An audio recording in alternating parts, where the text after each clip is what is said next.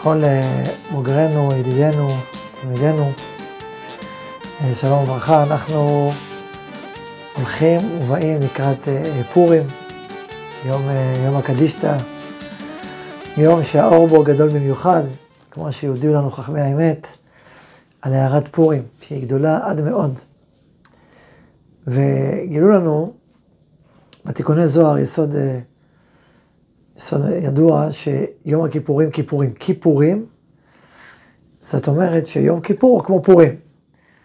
זה חידוש ידוע בתיקוני זוהר, יסודו בהרי קודש. זו שאלה גדולה מאוד, מה פתאום שיום הכיפורים הוא כמו פורים, כאילו פורים יותר גדול מיום הכיפורים, שזאת שאלה עמוקה ובעצם מזמינה אותנו לפתוח שער חדש להבנת המהות המיוחדת של פורים. כשנבין את זה, נתבונן רגע ביום כיפור, אמר לנו חז"ל, שיום כיפור היה צריך, הכהן הגדול, שתהיה לו אישה. ואם אין לו אישה, הוא פסול. למה? כי כתוב, וכיפר בעדו ובעד ביתו. וביתו זאת אשתו. לכן, אם כהן גדול היה אלמן, או לא לו אישה, היה חייב לישא אישה כדי שיוכל לעבוד ביום כיפור. כמובן, אנחנו יודעים, חכמי הסוד, שכאשר אדם נשוי, אז הוא נהיה אדם שלם, ואז שורה עליו השכינה. אדם לא נשוי הוא חצי אדם, והשכינה לא שורה במקום שהוא חסר, במקום שהוא פגום, שהוא חלקי. ועם זאת, ביום כיפור, למרות שזה שאדם צריך להיות נשוי, ובעצם בזוגיות, זה תנאי לעבודת הכהן הגדול, עדיין מי שעובד בפועל בבית המקדש הוא האיש ולא האישה. לעומת זאת בפורים אנחנו, כשמסתכלים באספקלריה הזוגית, אנחנו רואים שונות. האישה חייבת בכל מצוות היום בדיוק כמו איש. קריאת מגילה, מתות לאביונים, סעודה, משלוח מנות.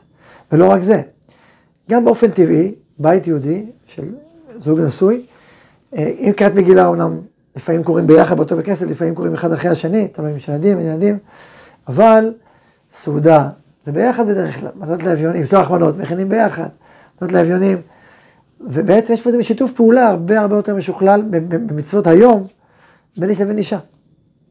אז אם ביום כיפור חייב להיות נשוי, כי זה המהות של ישראלי, זה תמיד איש ואישה ביחד, תא משפחתי, אבל אם ביום כיפור האישה יותר ברקע ויש יותר דומיננטי, בפורים שניהם כאחד.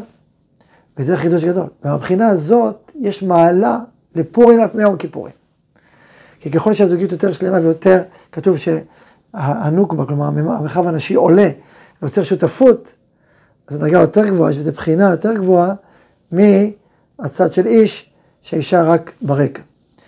לפי היסוד הזה, נתבונן עוד, אנחנו נראה שהרי נס פורים עצמו, נס פורים עצמו בא דרך האיש והאישה. דווקא אישה יותר דומיננטית כמו אסתר, אבל גם האיש היה מרדכי ואסתר, דרך הזוגיות, השותפות של מרדכי ואסתר, בא הנס הזה. לפי דברי חז"ל, גם מרדכי ואסתר היו בעל ואישה. כלומר, ממש היה פה זוגיות, ומהזוגיות הזאת גופה נולד הנס של פורים. אם היה רק מרדכי, או רק אסתר, לא היה נס. היחד שלהם הוליד את הנס. המן לא ידע בכלל שאסתר קשורה למרדכי, ושם הוא נפל. דרך, אבל דרך החיבור הזה, המיוחד הזה, בין האיש לאישה, בין מרדכי לאסתר, בעצם נולד הנס הגדול של פורים. ולכן היחד הזה זה מה שניצח את המערכה. ואם נתבונן אפילו עוד צעד אחד נוסף, אנחנו נגלה שביום כיפור, אמנם אנחנו, כנסת ישראל, עושים את כל העבודה. אבל בסוף השפיץ של יום כיפור זה מה שריבונו של עולם עושה. למה? כי ביום הזה יכפר עליכם. הוא מכפר, אתה עושה את הכל, בסוף הוא מכפר. חז"ל אומרים שכאשר היה לשון של זהורית, הלשון האדומה תלויה על פתח ההיכל, כולם היו יהודים. האם התכפר לעם ישראל או לא התכפר? וכשהלשון האדומה הייתה מתלבנת, הופכת להיות לבנה, כולם ידעו להתכפר, כולם היו שמחים. כי הלשון הזהורית לא הייתה מתלבנת ולא הייתה הופכת ללבנה, אנשים הבינו שלא התכפר, היו יוצאים עצובים, כאילו למה עשינו הכל. העיקר חסר מהספר, בסוף התכפר או לא התכפר העוון. אז מי מכפר? מי מכפר? אז אנחנו עושים את הפעולות שלנו, אבל מי מכפר? הוא מכפר. בפורים, מה המטרה של פורים? אין מטרה, אם יש מטרה שריבונו של עולם יעשה לנו פעולה, לא. המטרה היא שעם ישראל יעשה את הפעולה. מה המטרה? זכרם לא יאסוף מזרם. קיימו וקיבלו היהודים, להיות עושים עליהם, את הימים האלה. מה קיבלו? לזכור את זה, שזכרם לא יאסוף מזרם. תזכור את עשה לך עמלק, תזכור את הנס הגדול שקדוש ברוך הוא עשה.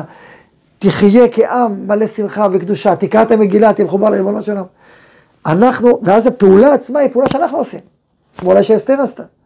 כמובן, בייחוד ריבונו של עולם, כי מה אנחנו רואים? הרב את רבנו, ברוך אתה השם, אשר קידשנו וצו וציוונו לקרוא מגילה, כלומר, אתה ציווית אותנו דרך כנסת ישראל, אבל עדיין, השפיץ של הפעולה זה שעם ישראל כולו מחובר ומכוון, והוא זוכר את מעשה השם, כאילו הוא זוכר אותו.